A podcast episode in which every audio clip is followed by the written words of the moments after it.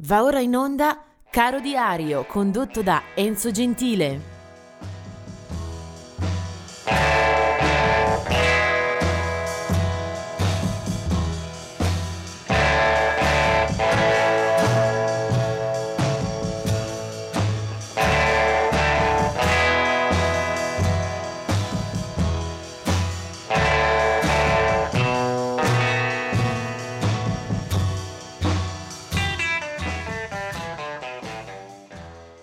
Oggi è il 4 di gennaio e partiamo subito con eh, alcuni lutti nella pagina di Caro Diario, una pagina abbastanza fitta. Del 2011 c'è una doppia eh, scomparsa che riguarda la nostra musica. È una giornata infatti parecchio dolorosa perché muoiono stesso, eh, nelle stesse 24 ore prima Nick Carn e poi anche Jerry Rafferty. Vediamo subito, Car- eh, Mick Carn era un uh, musicista di origini cipriote, aveva 52 anni ed era stato um, fin dall'inizio nella meravigliosa premiata compagine dei Japan come bassista e autore fino poi allo scioglimento del 1982. Si era poi lanciato in una proficua carriera solista con, anche con la denominazione Dallas Car e aveva eh, fatto anche tappa diverse volte in Italia anche in dischi di nostri artisti. Invece Jerry Rafferty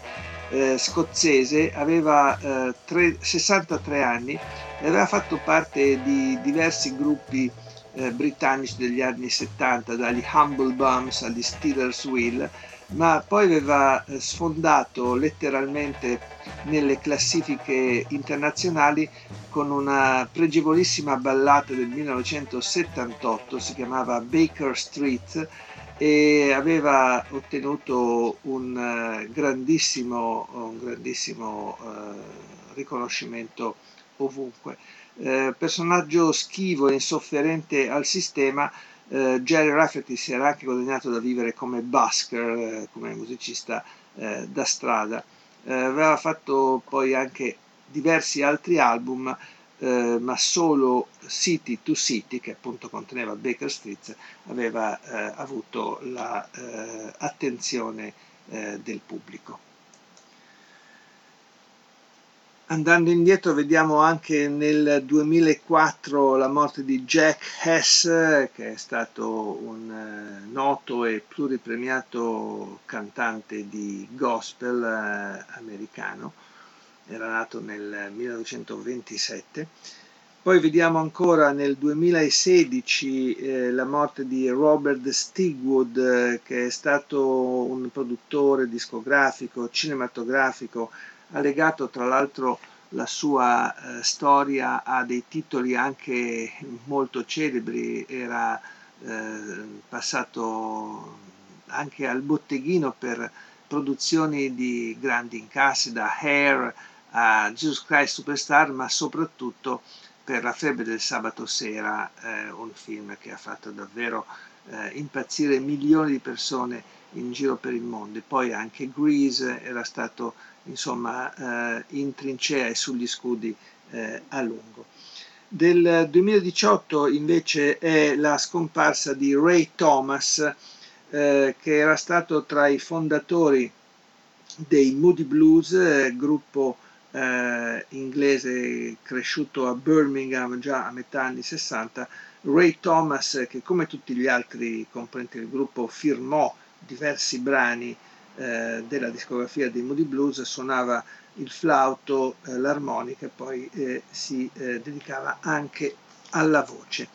Eh, procediamo adesso con altri nomi, questa volta però sono nati eh, nella giornata del 4 gennaio. Eh, George Gorman, eh, 1937, appartiene alla line-up degli Scaffold,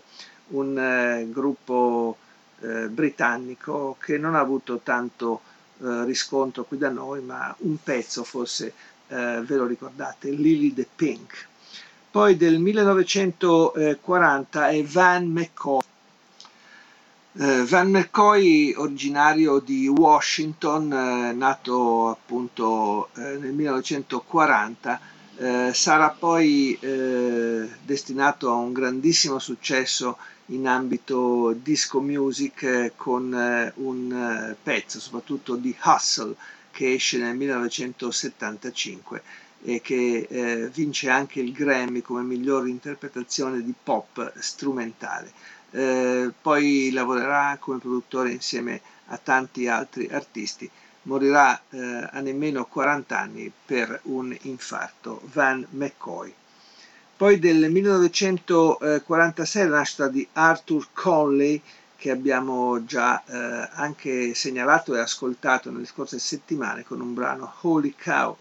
Del 1947 la nascita di Chris Cutler, di una delle band più interessanti e più eh, sensibili dell'avanguardia rock europea, gli Henry Cow degli anni 70 e primi 80, un grande, eh, una, un grande tributo al suono e alla ricerca eh, in campo europeo.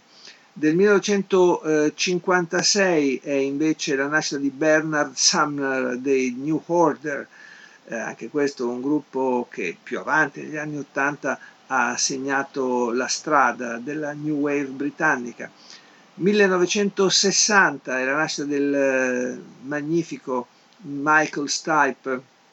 la voce dei Rem, il volto dei Rem, un gruppo che mai rimpiangeremo abbastanza, ormai eh, disciolto e separati da tanti anni, si attende sempre il ritorno magari della carriera solista di Michael Stipe, che però ha preferito nel tempo dedicarsi alla fotografia e altre attività. Del 1962 è Robin Guthrie dei Cocteau Twins, eh, gruppo inglese con eh, molta delicatezza e con eh, molta eh, sensibilità hanno eh, tracciato canzoni eteree di velluto con atmosfere eh, molto molto inquiete. 1962 Martin McAloon dei Prefab Sprout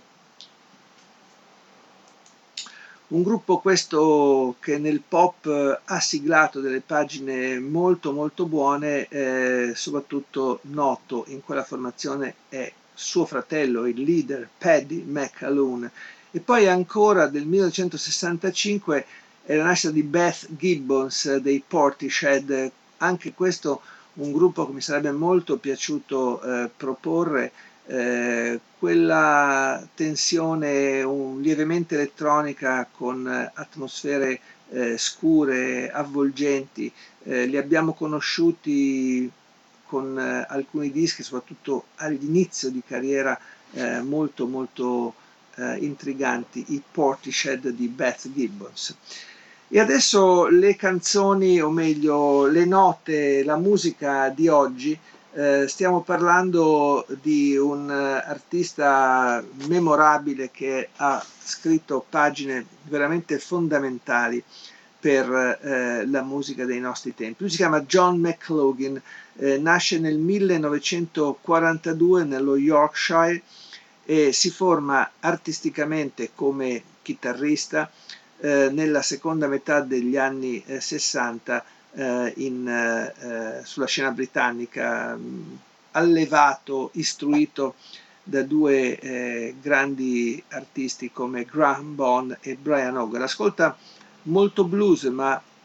lo fa poi eh, segnalandosi per una rielaborazione continua eh, del suono chitarristico e anche delle sue composizioni. Eh, ha frequentato molto il terreno del jazz, è maturato moltissimo alle dipendenze di Miles Davis e con eh, quella forma di jazz elettrico ha poi esordito anche a proprio nome con alcuni eh, dischi veramente molto molto riusciti e che sono destinati a rimanere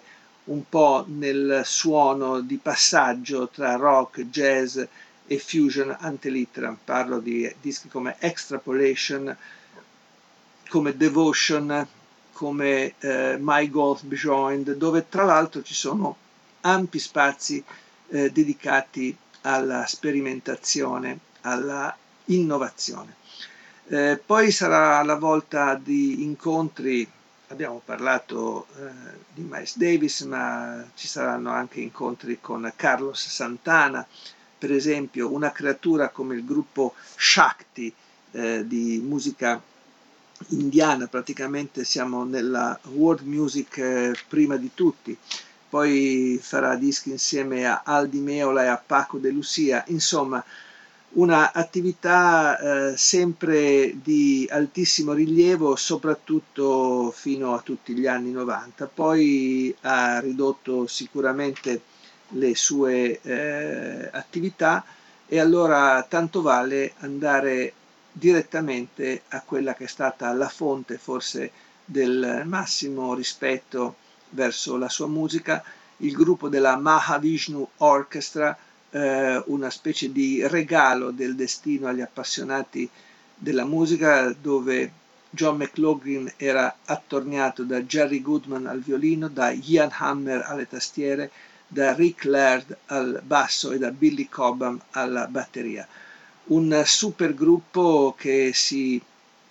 fonda eh, poco dopo l'album Beaches Brew, dove Miles Davis appunto si era valso dei servigi di John McLaughlin. Eh, c'è qualcosa anche di Hendrixiano in eh, questa formazione, eh, lo sviluppo delle trame, la libertà e la eh, grande devozione rispetto al suono. Il primo disco della Mahavishnu Orchestra era questo Inner Mountain Flame e c'è un pezzo che ci lascia sospesi nel sospiro e nell'anima per tutti i suoi 5 minuti, si chiama You Know, You Know e questo è John McLaughlin con la Mahavishnu Orchestra.